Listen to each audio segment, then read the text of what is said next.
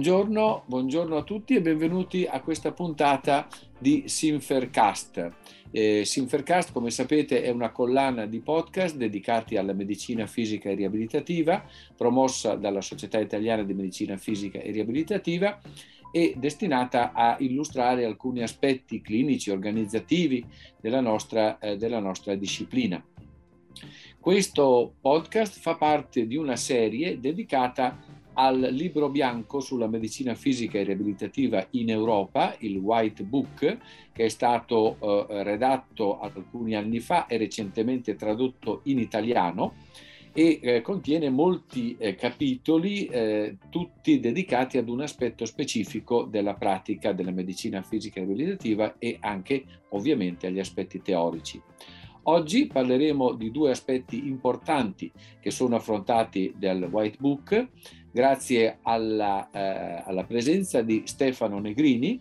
che tutti conosciamo, è professore ordinario di medicina fisica e riabilitativa all'Università Statale di Milano, è direttore del Cochrane Rehabilitation Field e direttore dell'European Journal of, um, of uh, Physical and Rehabilitation Medicine. Dopo l'illustrazione di Stefano Negrini, che è stato uno dei promotori e dei grandi, dei grandi motori, diciamo, della realizzazione del White Book, eh, avremo l'intervento in discussione di Silvia Galeri, eh, collega di Rovato, direttore del, direttrice del Dipartimento di Medicina Fisica e Riabilitativa della Fondazione Don Gnocchi di Rovato, Brescia, e componente del Consiglio di Presidenza della nostra società scientifica, la Simfer. Lascio quindi eh, volentieri la parola ai due eh, ospiti, ringraziandoli molto per la loro partecipazione. Lascio la parola a te, Stefano, grazie. Bene, buongiorno a tutti, grazie per l'invito, grazie a Silvia per la presenza eh, e per portare le sue domande. E comincio subito a condividere lo schermo eh, con la presentazione relativa alla due capitoli che sono il capitolo terzo e sesto del, del White Book. Il White Book eh, è stata un'opera, eh, di, oserei dire, quasi monumentale che abbiamo condotto a livello europeo eh, e si svolge in undici capitoli. Il capitolo terzo eh, è all'interno delle definizioni principali della medicina fisica riabilitativa e perché la medicina fisica riabilitativa è una specialità primaria, mentre il capitolo sesto introduce poi le conoscenze e le capacità che deve avere il medico di medicina fisica e riabilitativa, il fisiatra, eh, per approcciarsi alla specialità. Allora cominciamo dal, dal, dal primo, dal primo mh, dei due capitoli che devo presentare, eh, perché la medicina fisica e riabilitativa è una specialità medica primaria. Ecco, non tutti lo sanno, ma in Europa eh, le, le specialità primarie sono una quarantina e sono soltanto quelle che hanno una rappresentazione in almeno i tre quarti dei paesi europei. La medicina fisica e riabilitativa è sempre stata all'interno di queste specialità primarie.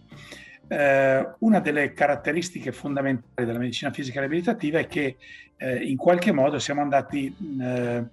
oltre eh, il classico modello biomedico.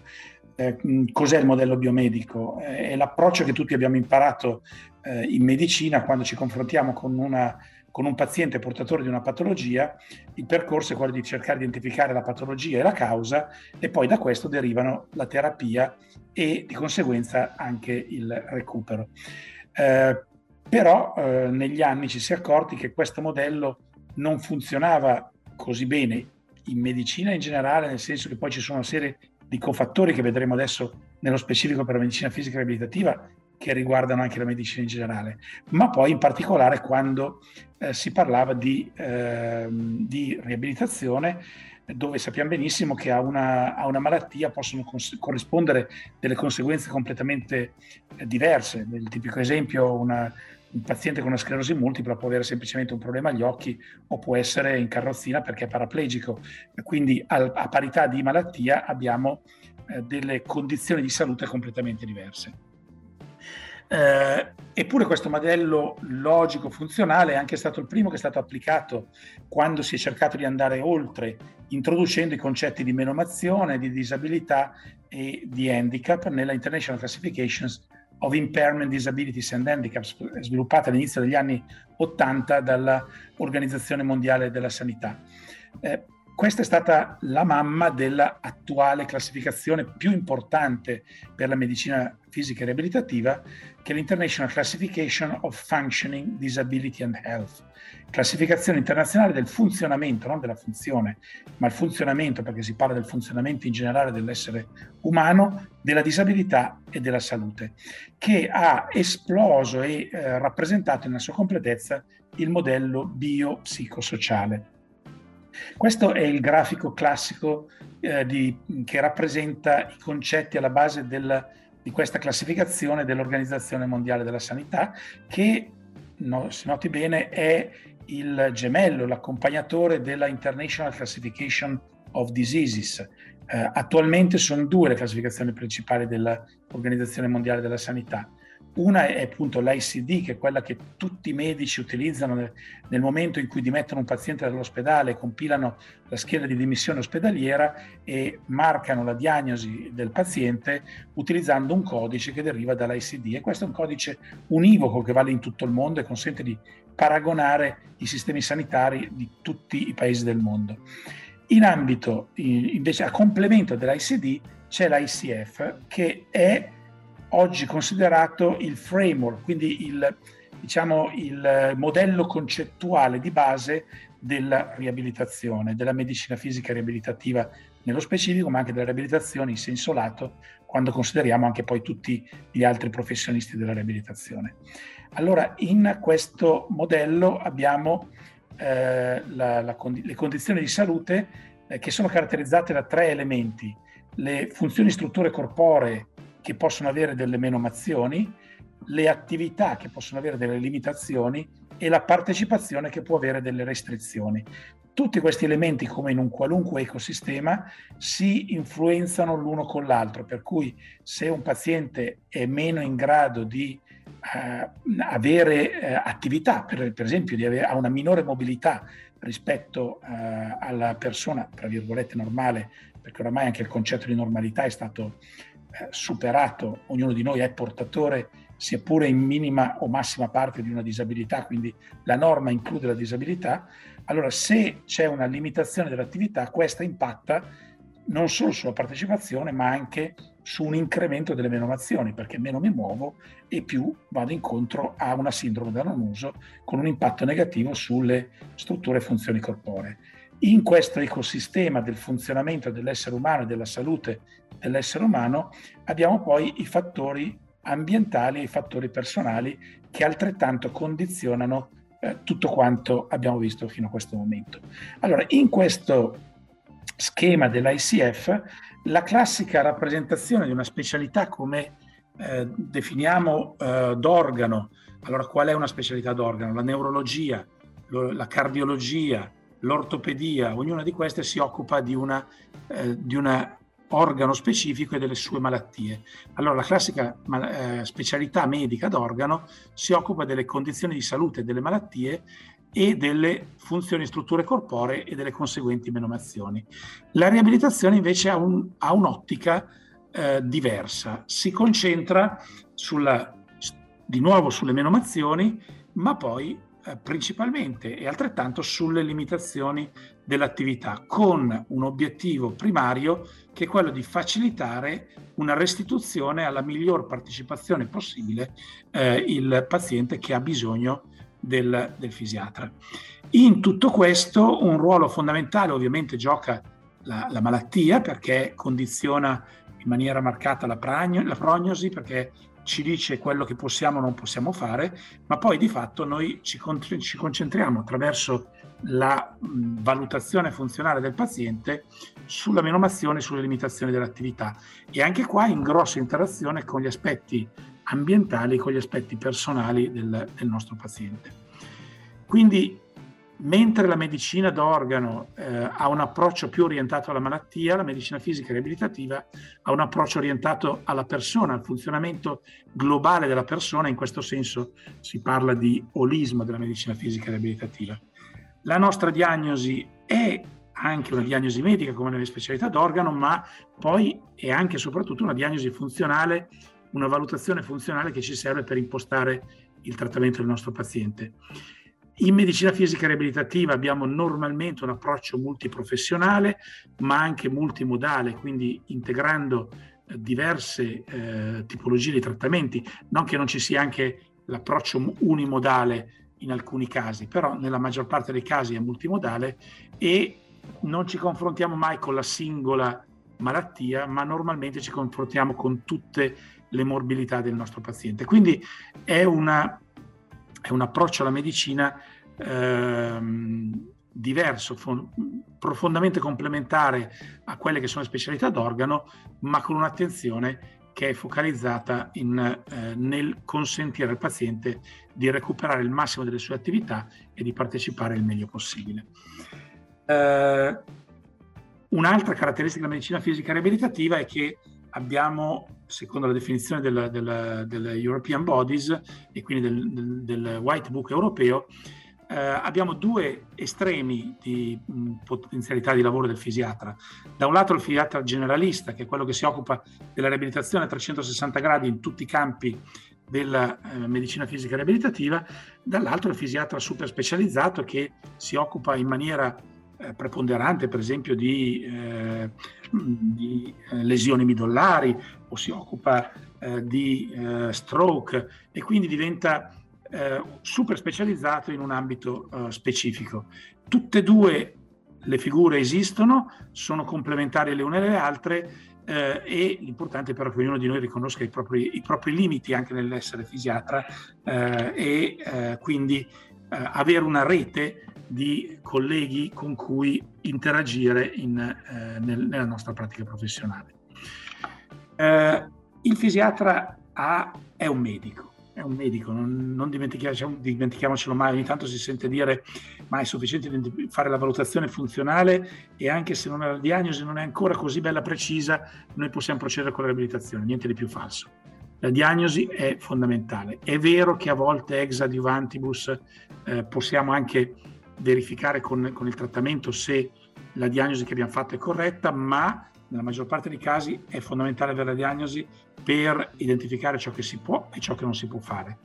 Poi la modalità diagnostica è diversa a seconda di dove il fisiatra lavora, perché se lavora in un reparto per acuti eh, il, il dovere è quello della verifica e conferma di una diagnosi che spesso è stata fatta dal medico eh, specialista eh, del reparto per acuti. Eh, laddove si lavora in un reparto per post-acuti, a volte proprio nella maggiore lunghezza del percorso riabilitativo ci si può accorgere di qualche cosa che eh, rispetto al paziente che ci è arrivato dal reparto per acuti eh, si è modificato nel tempo e quindi questo porta a modificare la diagnosi, così come può avvenire nel follow-up a medio e lungo termine. Quindi continuiamo assolutamente a essere dei medici con il dovere della diagnosi. Ma la nostra specificità poi sta nella valutazione funzionale, che è la capacità di identificare le menomazioni e le limitazioni delle attività, descriverle eh, e questo poi ci consente di definire gli obiettivi del progetto riabilitativo,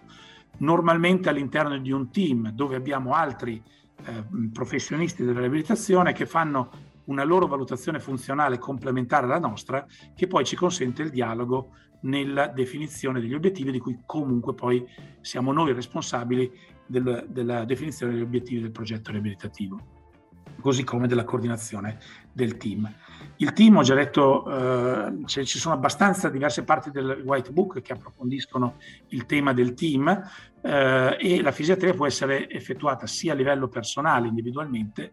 eh, ma spessissimo poi è un lavoro, è un lavoro di team eh, e anche questo è un aspetto che differenzia la medicina fisica riabilitativa da molte altre specialità dove il team è molto, è molto meno presente e un fisiatra deve sapere lavorare in team, se no non riesce a svolgere appieno e al meglio il proprio lavoro.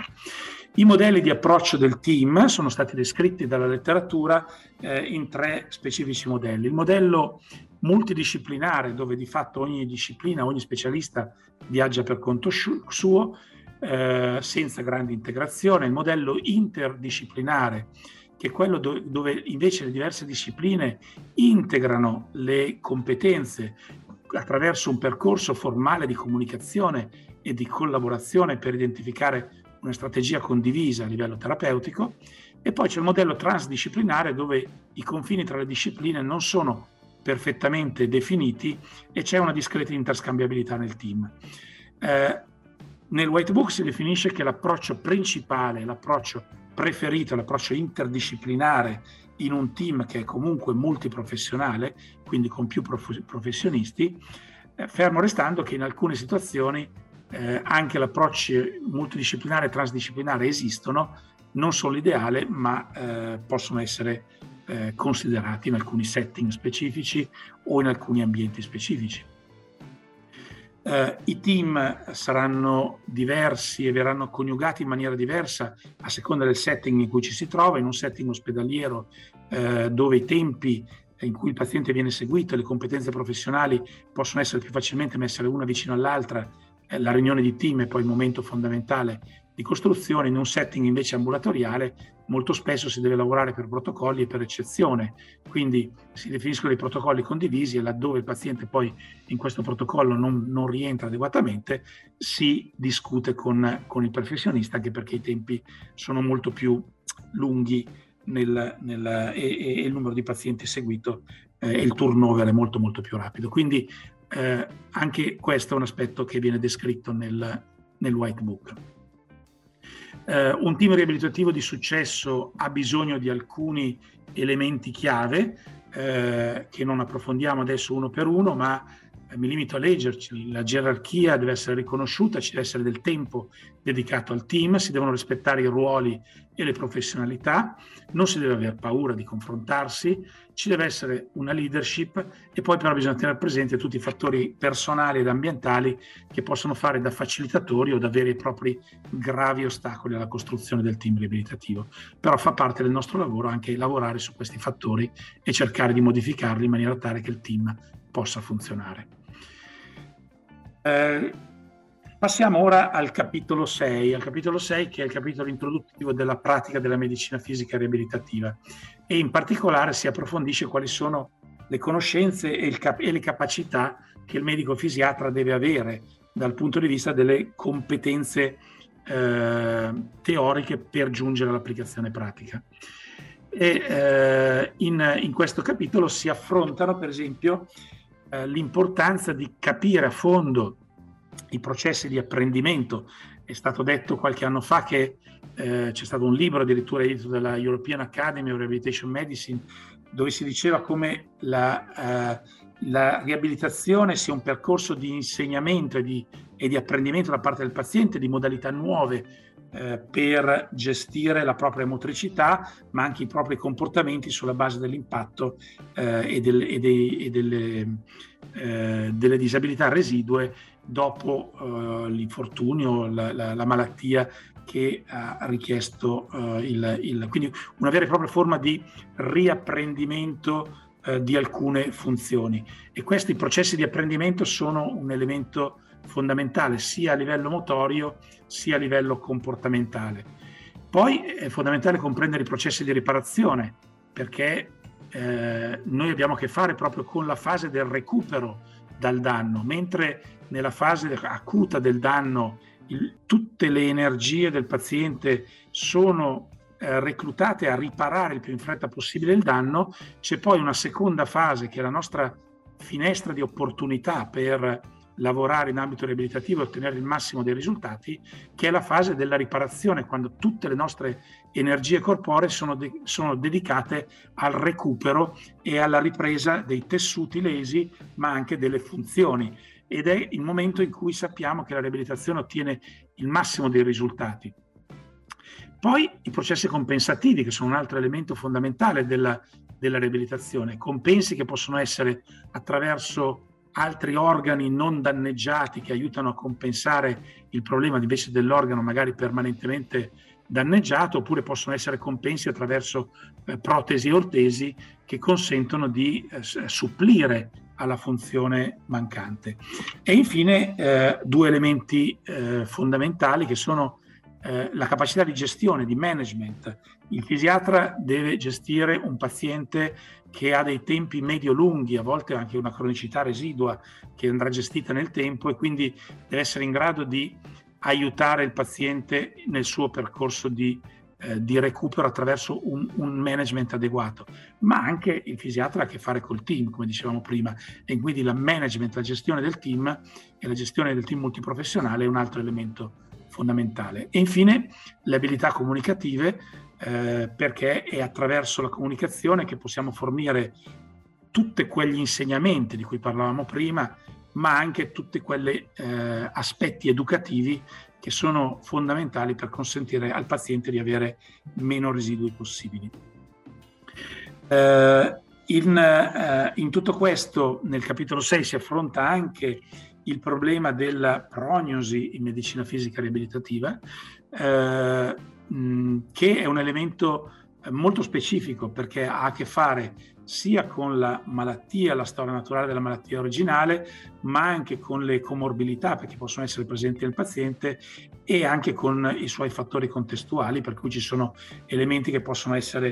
eh, a favore o contrari a un recupero completo. Spesso il fisiatra si deve confrontare con la comunicazione della prognosi che, che normalmente, cioè molto spesso con i tempi della del, uh, ospedalità per acuti che si riducono sempre di più, non vengono affrontati uh, nel, nell'ospedale per acuti, per cui il paziente viene dimesso, arriva in riabilitazione e a quel punto viene a scoprire e bisogna comunicargli che uh, con la sua problema non sarà più in grado di tornare a quello di prima, eh, cosa che spesso non gli viene detto poi nel reparto per acuti. E quindi anche la capacità di comunicare la prognosi, la capacità di identificarla al meglio, la capacità di aiutare il paziente a superare la fase eh, normalmente depressiva della scoperta delle disabilità che, per, che rimarranno nel tempo, eh, la, la capacità di gestire anche tutto il team, incluso il team Eh, dei caregiver e dei familiari nel, eh, nel processo di eh, accettazione del, del danno e di visione del bicchiere mezzo pieno eh, che consentirà, che è l'unica cosa che consentirà poi il recupero ottimale del paziente, è un, eh, un elemento eh, fondamentale della riabilitazione, della medicina fisica riabilitativa. Eh, Poi viene affrontato il discorso di chi dovrebbe ricevere la riabilitazione e quindi si fa un breve discorso, un percorso storico dal modello compassionevole per cui un po' di riabilitazione non si nega a nessuno, ma in questo modo la si dà anche a chi non ne ha bisogno, al modello eh, centrato sulla malattia, io amo dire alzati e cammina, che è il modello di alcuni colleghi specialisti che non pensano che ci sia bisogno di nessuna riabilitazione. Una volta che hanno finito il loro lavoro, il paziente può andare e non avrà più problemi. Ha un approccio moderno dove invece la riabilitazione deve essere data a chi è riabilitabile, quindi a un paziente che ha potenzialità di miglioramento, un, per, un processo che ha un inizio e una fine, eh, che viene definita fin dall'inizio per poi magari modificarsi se si vede che non, non, non è adeguata e che poi viene seguita da un'eventuale attività di mantenimento eh, che eh, è, diciamo, a cavallo tra la riabilitazione in ambito sanitario e la riabilitazione in ambito sociale e reintegrazione del paziente nella sua eh, quotidianità. Rispetto alle capacità di gestione, ho già accennato prima, abbiamo un problema a livello individuale, quindi gestione del paziente, abbiamo un problema a livello di struttura, capacità di costruire un team efficace e poi come fisiatri abbiamo anche a che fare spesso con i diritti dei pazienti e dei disabili, che è un altro delle, degli ambiti in cui spesso dobbiamo giocare la nostra professionalità, quindi capacità di, di gestione anche a livello macro. Io direi che ho completato un po' la visione di questi due capitoli, è stata una visione a volo d'uccello, ma mi rendo conto, ma più di così, eh, in questo contesto, già anzi probabilmente ho parlato troppo, credo, come al solito. Grazie Stefano, sei stato in realtà chiarissimo e ci hai offerto molti spunti di confronto e di riflessione. Vorrei riprendere alcuni temi che hai affrontato nella tua presentazione e eh, mi piacerebbe mh, proprio parlarne con te anche per cercare di spiegare ai nostri giovani colleghi che si collegheranno e speriamo che visioneranno questo podcast quanto è affascinante, quanto è interessante proprio la nostra specializzazione, la fisiatria. Quindi è una specializzazione che si occupa della funzione, non dell'organo, È una specializzazione che guarda a una diagnosi certamente riabilitativa, quindi a tutto tondo, una diagnosi funzionale e che ha a che fare con il team. A tuo parere, ehm, un giovane medico che dovesse scegliere la specializzazione in medicina fisica e riabilitativa, eh, quali sfide si dovrebbe trovare ad affrontare al termine di un corso di laurea